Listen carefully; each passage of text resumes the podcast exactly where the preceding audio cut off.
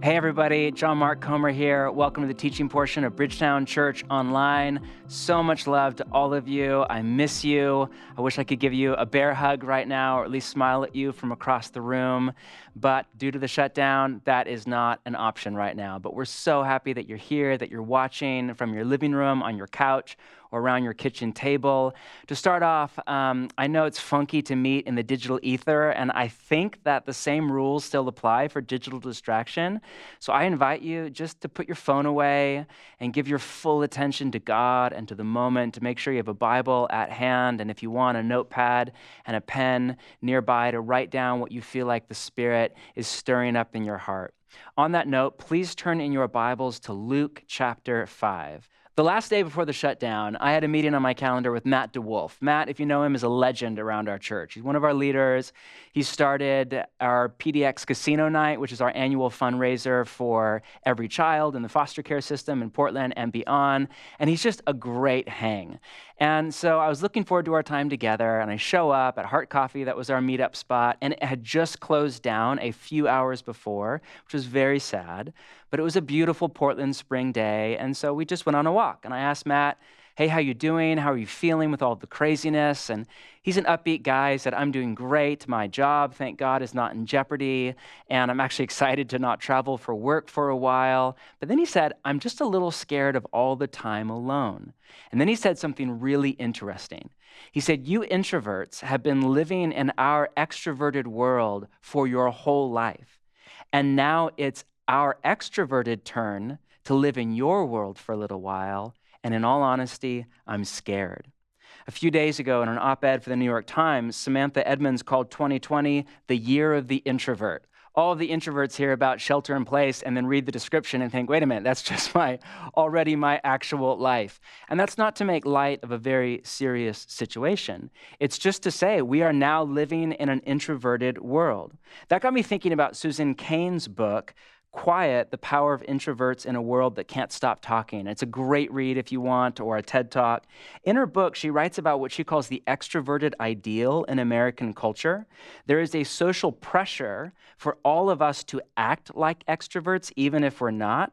And there is a social stigma on those who are introverted or quiet or shy. She tells a story of kind of how this came to be, starting with the Industrial Revolution. Before that, most of our ancestors were farmers and spent very long days alone or just with family. But when we moved into cities a century ago, we had to adapt to close quarters and strangers and all sorts of stimuli and noise and eating out. Then, with the dawn of the information age, we had to all become salespeople at some level. We had to learn how to sell ourselves to get a job, and then sell our idea in a business meeting, or sell our project, or sell our product itself. All of this conspired together to create what she calls the extroverted ideal. And Cain's basic thesis is not just that, hey, introverts are great and we need introverts. It's that all of us, extroverted or introvert, need quiet because most of the great breakthroughs in science and technology and business innovation and art and philosophy and religion have all come when people were alone in the quiet.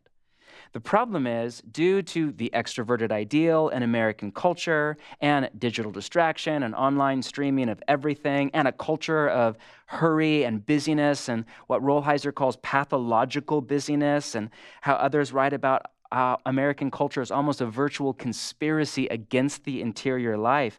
Due to all of that and more, many of us just don't know how to be alone, including many of us introverts. What's the Pascal line? All of humanity's problems arise from his inability to sit quietly in a room alone.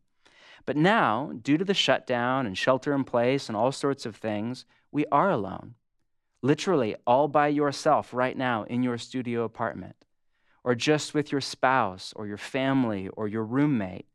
And many of us simply don't know how to sit quietly and navigate a whole new world. But I have good news for you. I can think of no better teacher on how to be alone than Rabbi Jesus. Now, I have no idea if Jesus was an introvert or an extrovert, or in Cain's paradigm, an ambivert. All I know is that Jesus spent a lot of time alone in the quiet. Take a look with me at Luke chapter 5, verse 15. The news about Jesus spread all of the more so that crowds of people came to hear him and to be healed of their sicknesses. But Jesus often withdrew to lonely places and prayed. The word that in the NIV is translated lonely places is one word in Greek. It's the word eremos. There are a number of ways to translate eremos into English the desert, or the deserted place, or the desolate place, or the solitary place, or the lonely place, or here's one I love the quiet place. And Luke tells us that Jesus often withdrew to the eremos and prayed. Listen to a few other translations of Luke 5. The Net Bible has Jesus himself frequently withdrew to the wilderness and prayed. Or here's another Jesus often slipped away to be alone so he could pray. Or the message as often as possible, Jesus withdrew to out of the way places for prayer. The point is, Jesus made it a regular part of his rule of life to slip away from people and just to be alone in the quiet with God. In fact, if you pay close attention to Jesus' rule of life as it comes to us through the four Gospels, you notice what I call a rhythm of retreat and return. Jesus would kind of toggle back and forth between time with people and a thick web of relationships and interdependence and community and love and service. But then he would retreat. He would disappear. He would slip away to the top of a mountain or get up early or head out into the wilderness just to spend time alone in the eremos. Last week, I said that one way to think of the shelter in place order is as an involuntary Sabbath, and that's true. But another way to think about it is as an involuntary desert. Yes, this is a kind of sabbatical for many of you, not all of us, not me, but many of you. And you are loving the time to get caught up on reading and house projects or a documentary series or your favorite show.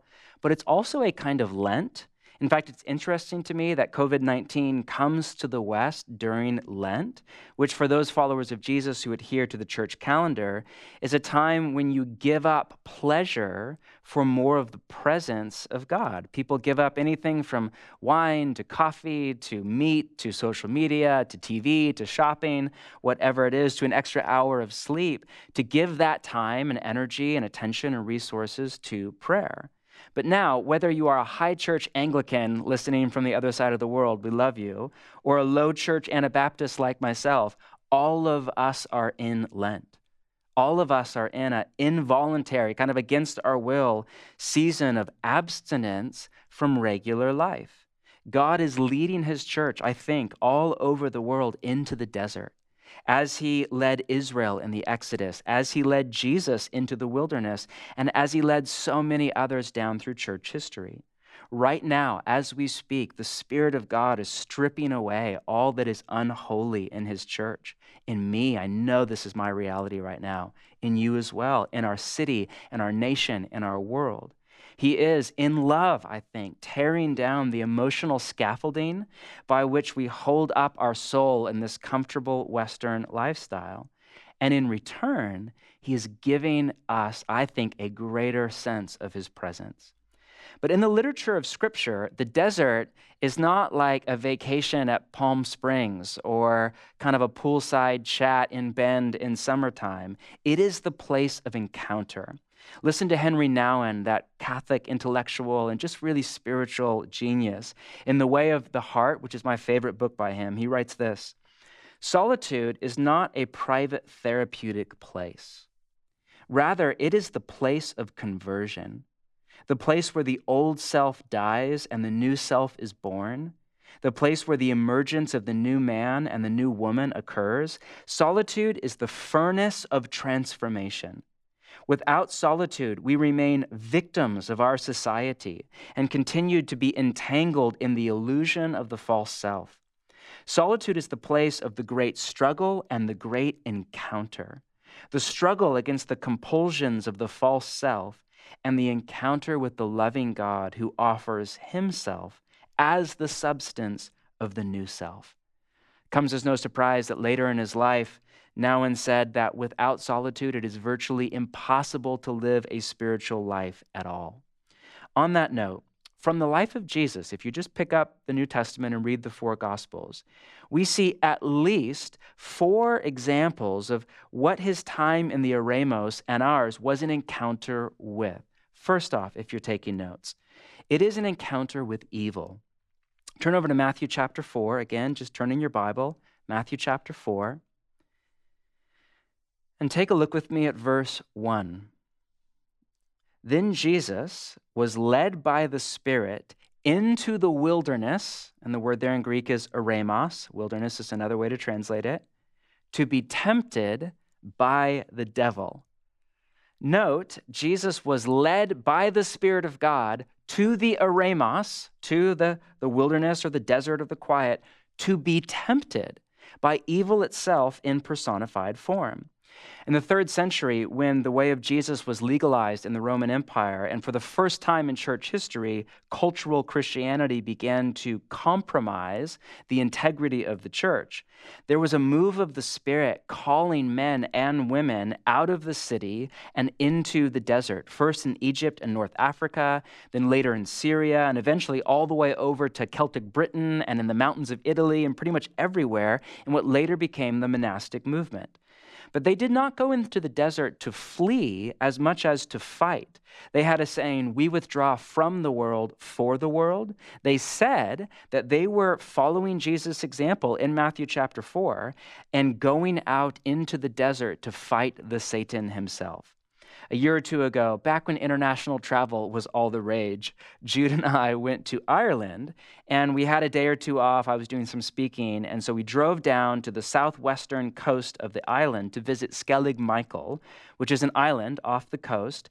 And it's, uh, it's a location where they filmed a bunch of the most recent Star Wars trilogy. In the movie, it's where Luke is hiding in the Lost Jedi Temple in real life, the island is alien and stark and stunning, but it's not a Jedi temple, I'm sorry to admit. It's a UNESCO World Heritage Site of a Celtic monastery that is over a thousand years old. The huts in the movie are actually there. They are the monastic cells that are over a millennium old.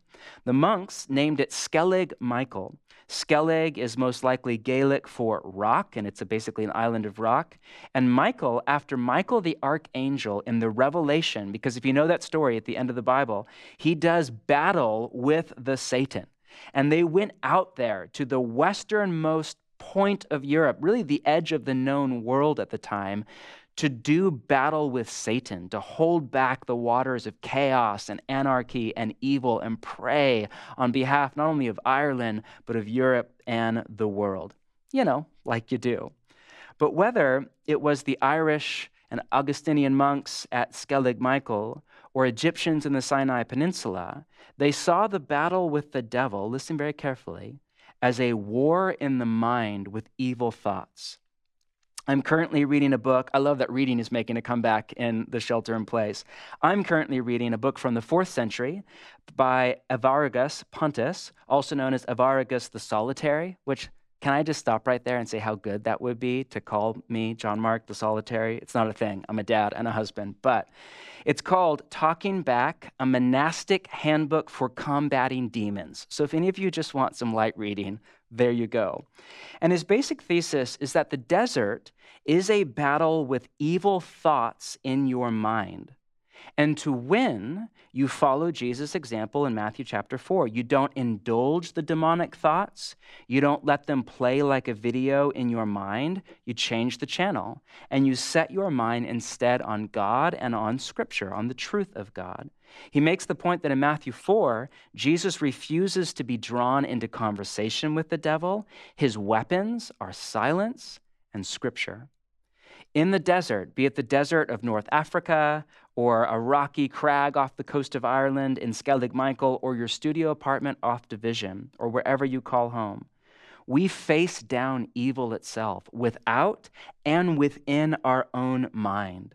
Many of us don't realize that the desert or the eremos or the quiet is the place of encounter with evil and are thus dismayed when we show up and we expect it to feel like Sabbath. We expect it to feel like a day at the spa, but instead it feels a lot more like war. But we wage war for the content of our thought life. We battle with what Paul later in the New Testament calls strongholds in our mind, bastions of lies and narratives that play and replay in our mind and our imagination and our memory. And we fight to bring our mind stream, the flow of thoughts through our mind, into alignment with what Paul calls the mind of Christ, and to break off the enemy's bondage or stronghold. What he calls, we, he writes, we demolish strongholds.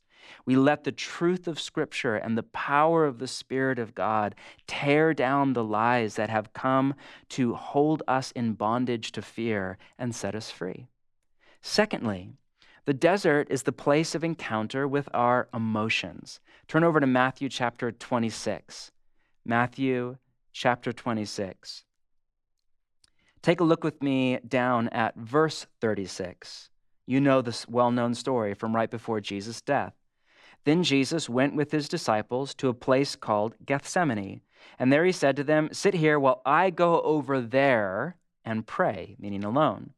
He took Peter and the two sons of Zebedee along with him, and he began to be sorrowful and troubled. Then he said to them, My soul is overwhelmed with sorrow to the point of death.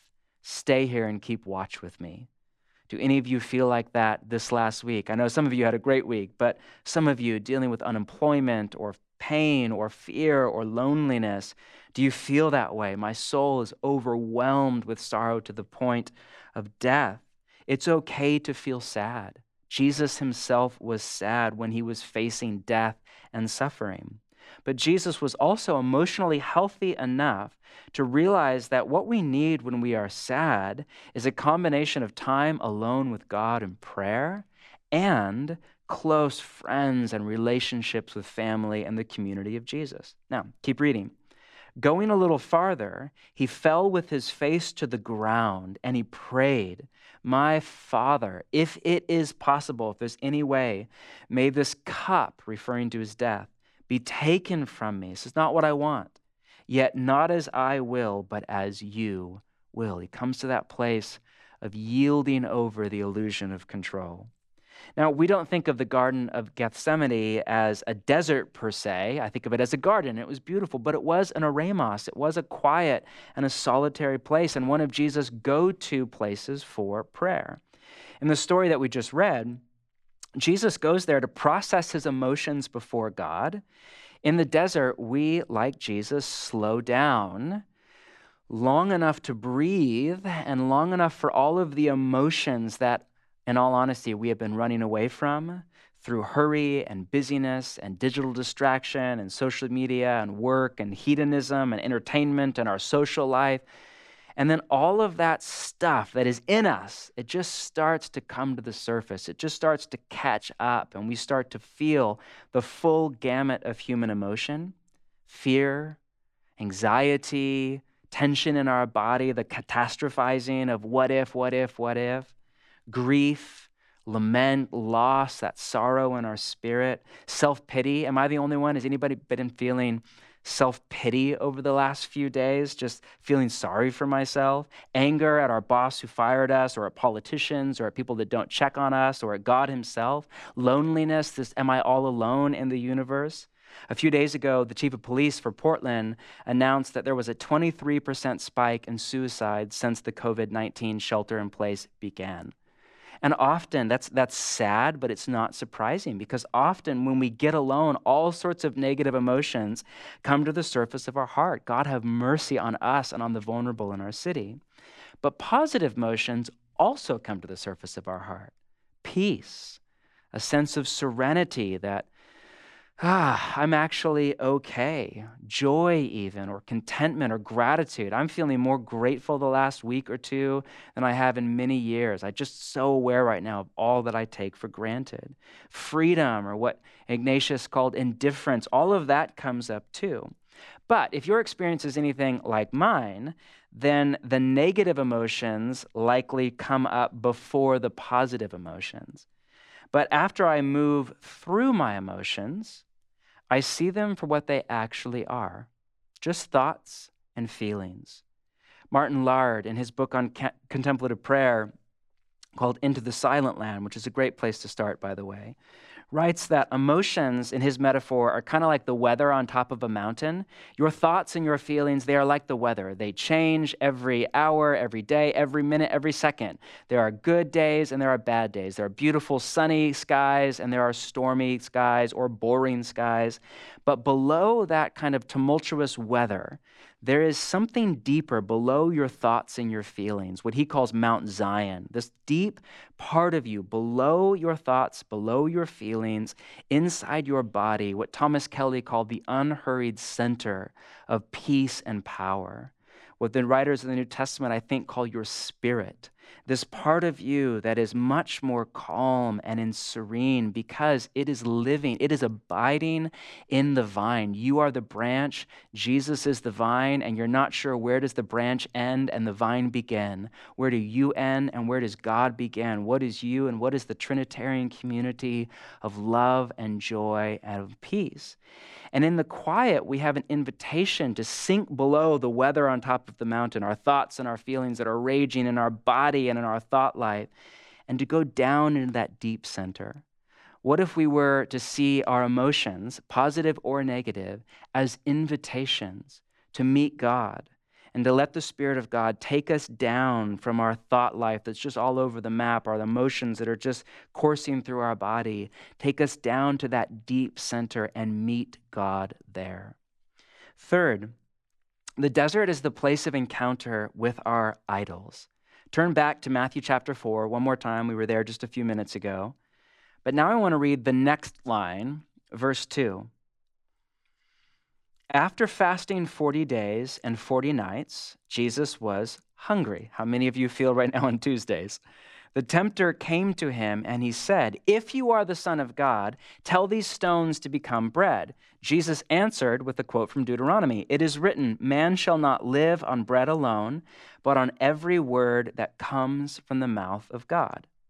It's not surprising to me that Jesus is fasting in the desert there is a stripping away to the holy that happens in the desert that I find both emotionally excruciating and at the same time liberating and enlivening. As all of our creature comforts are torn away, bread, literal and figurative, stimulus of the digital world and all of that in the city, our social life, hedonism, for many of us, work even, or a steady paycheck, all of that is just stripped away. And we realize just how in bondage to them we are for our happiness. In Christian spirituality, the name for things that we are in bondage to for our happiness is attachments. Gerald May, who's a psychologist and a Christian spiritual director, in his book on the dark night of the soul, writes about how God is always targeting our attachments in love. Listen to his words. Regardless of how a compulsion appears externally, underneath it is always robbing us of our freedom. We act not because we have chosen to, but because we have to. We cling to things, people, beliefs, and behaviors, not because we love them, but because we are terrified of losing them. The classical spiritual term for this compulsive condition is attachment. Each of us has countless attachments. We are attached to our daily routines, our environments, our relationships, and of course, our possessions. We are also attached to our religious beliefs and to our images of ourselves, others, and God. In a spiritual sense, the objects of our attachments and addictions become idols. We give them our time, energy, and attention, whether we want to or not, even and often, especially when we are struggling to rid ourselves of them. We want to be free, compassionate, and happy. But in the face of our attachments, we are clinging, grasping, and fearfully self absorbed. This is the root of our trouble, the root, the very bottom of the human condition. We've done work before on the four layers of purgation in the classical Christian stage theory of the three ways purgation, illumination, union.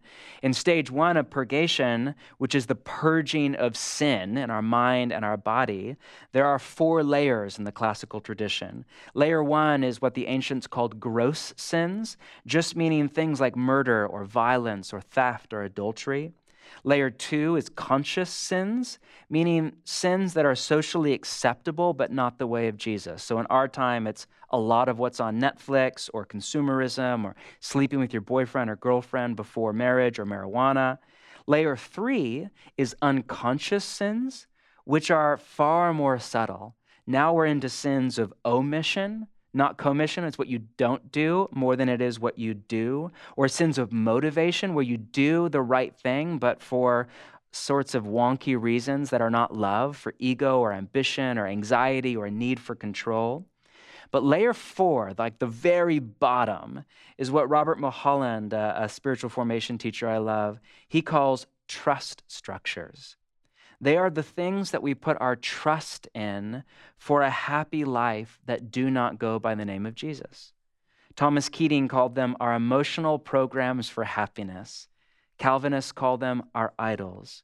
Whatever you call them, they are the quote root of our trouble. Why? Because we are in bondage to them, meaning at least at an emotional level, and if not at an economic level and far more, we need them to be okay the anxiety, the grief, the terror, the anger that so many of us feel right now is over the losing, or more likely, the potential of losing, something that we are attached to, something that we love and we think we need in order to be okay and safe and at peace and happy.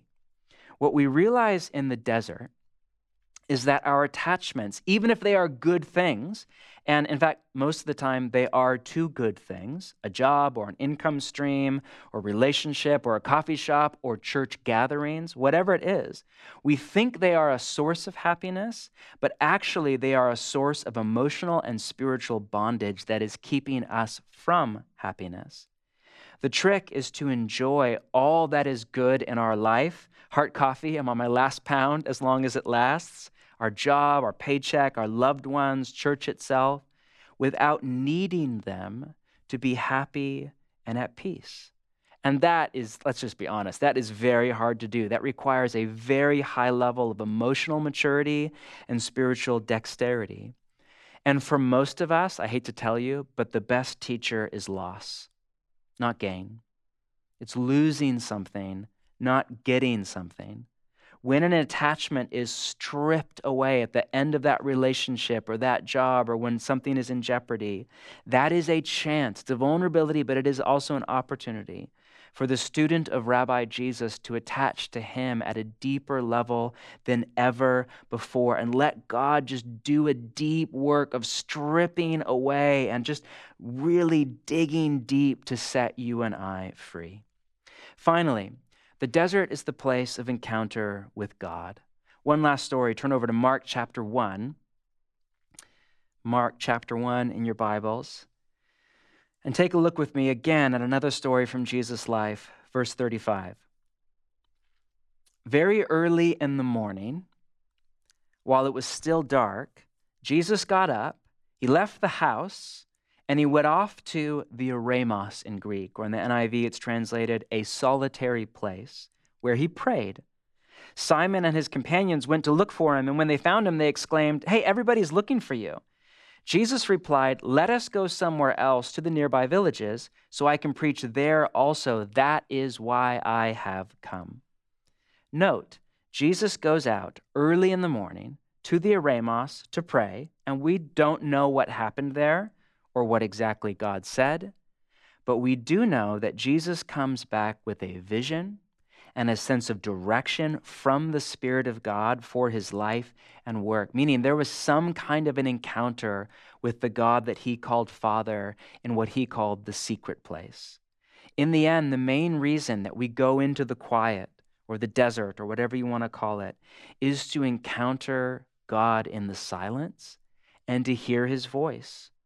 Many argue that God is a kind of silence, or what St. John called silent love. And there is a lot of truth in that. But at the same time, what many others attest to is that if you go into the eremos and you stay there in the quiet and you wait on God and you fight off distraction and evil thoughts and all of that, and you just let perseverance have its perfect work in you, then often you hear in a strange way that is hard to put into language the voice of the Spirit deposit into your heart. But it is on God's timetable, not ours. God is not a monkey on a chain, He's Aslan. He comes when he is ready to come. He speaks when he is ready to speak. There's a dance, and it is beautiful. Our job is to wait in the quiet and just to adopt a posture of listening. But this is very hard. In all transparency, you know, the last few weeks for me have been brutal at an emotional level, not at a spiritual level. I really feel God alive and with me and with our church in a very hard time. But I'm just tired. Like many of you, this has not been a sabbatical for me. This has been crazy hours and a lot of stress from life and leadership. And this crisis is exposing all of my attachments, like it's all large and in charge in my mind's eye right now and right at the surface of my heart. Just how I attached I am um, as a pastor to our church and to our new church building and to all of our plans for the future and staffing and strategy and innovation and vision for what we feel God is calling us to. And now all of it is up in the air. Who am I without all of these things? I feel like Eustace in the Voyage of the Dawn Treader, if you know that work, when Aslan is tearing away all his dragon scales with his sharp claw, and it's painful, but he writes, I'm becoming a boy again. I also feel that, like God is tearing away, but I feel like I'm becoming a boy again. And I know it will all be worth it in the end, not just for me, but for you and for our church and even for our world. The desert is the place of encounter with evil, with our emotions, with our idols, and with our God. And make no mistake, we are in an involuntary desert. The question is Will your desert be a time of escape or a time of encounter? The temptation to escape has never been more alluring, more acceptable, and more accessible than it is right now in the digital age. Some of you are thinking, why would I go to the desert? That sounds terrible. Like, that's binge watch The Mandalorian or whatever. Here's why all of that stuff, evil thoughts and false lies that play in your mind, and emotions and attachment, all of that stuff is in you already, and it's all coming out of you. The question is is it coming out in the safe place of the Father's love? Either we turn and we run away from the quiet in an attempt to escape from evil, from our emotions, from our idols, and even from God, or we turn we face it all headed on and we open to God Himself and His loving presence. The need for an encounter with God has never been greater than it is now. What will you do? What will I do with our time in the desert? If you want a prayer exercise for your time in the quiet, if you're by yourself or not, or you get up early before your kids, here's one that I do every single morning. You're welcome to practice or play around with. Before I read scripture, I just do this very simple thing. It's basic contemplative prayer, kind of 101. St. John of the Cross, that spiritual master, once said, quote, Our greatest need is to be silent before this great God, for the only language he hears is the silent language of love. Contemplative prayer, at its most basic, is the silent language of love. The goal is not to pray with words or even to pray with thoughts and feelings, but to move beyond that or below that to, in Jesus' words, to abide in the vine. Or another way to translate that is to rest in God and let God rest in you. But the first thing that you realize when you attempt any kind of contemplative prayer or just time in the quiet at all alone with God is that the main problem is your dang mind. It's distracted all of the time. You sit down to pray, and next thing you know, it's 10 minutes later, and you've been making your grocery list in your mind, or yelling at your boss in your mind, or freaking out over the future in your mind, or a squirrel. In my case, there's a tree in my backyard, and there literally is a squirrel there all the time because your mind is distracted by thoughts and by feelings. That's because your mind needs something to do. It can't not think. So the solution to that problem is very simple give your mind something to do. The most common way to do that in the way of Jesus is just to let your mind focus on your breathing. Very similar to mindfulness, which we're familiar with in our secular city. But then you add a breath prayer to it The common one is Lord Jesus Christ, have mercy on me. Or for some people, it's just the name Jesus. Mine right now is Colossians 3 let the peace of Christ dwell in your hearts. And you just tie your breath prayer to your breath. And at a whisper or out loud or in the quiet, you just watch your breath and you pray your prayer. And the goal really isn't to meditate on scripture, though I think there is a powerful effect there. The goal is not just to come back to the moment, not the past or the future. And it's not just to calm your limbic system, though all of that matters. The goal is to commune with God beyond words or even thoughts or even feelings. And when distractions come, not if, but when, trust me, they will come, don't beat yourself up. Don't think, oh, I just wasted 10 minutes. Don't think I'm bad at this. We're all bad at this. St. Teresa said, when it comes to prayer, everyone is a beginner. St. Teresa said that. We're all bad at this. Don't think I don't have the right personality fit for it or I don't like this. Just avoid any kind of judgment of yourself, of the practice of prayer, of God. Just let be what is. And when those distractions come, just come back to your breathing to God. If they keep coming, then just turn them over to God. It's likely something in your soul. Just turn it over to God, release it to Him in prayer. In the beginning, just like a minute or two of this is like, well done. Give yourself a pat on the back. Five or 10 minutes is like you are basically a spiritual master. But the longer you keep at it, the more you find that you just relax into God's presence and His love. In closing, you know, many people fear the quiet, fear time alone. They fear what may come up, what God may say or not say. But to quote again Jesus' most repeated command do not fear. There is nothing to fear. Jesus and the Trinitarian community of love are waiting there to welcome you with open arms, to show you compassionate, to give you love, to comfort you. Yes, to purge and purify you of all your attachments, but also to set you free and fill you with love and joy and peace. God is waiting for you in the quiet. Let's just take a moment now and pray. invite you even now just to take a deep breath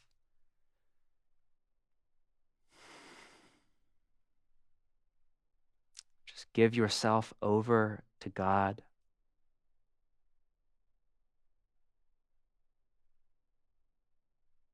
To become present to your own body. Feel your feet on the floor. Feel God holding you up on your couch or chair.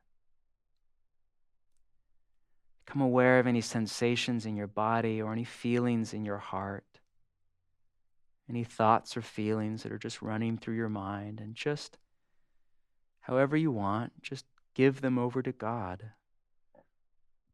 Unlock that inner emotional fulcrum and just release your life into the love of God. Jesus, we pray with you.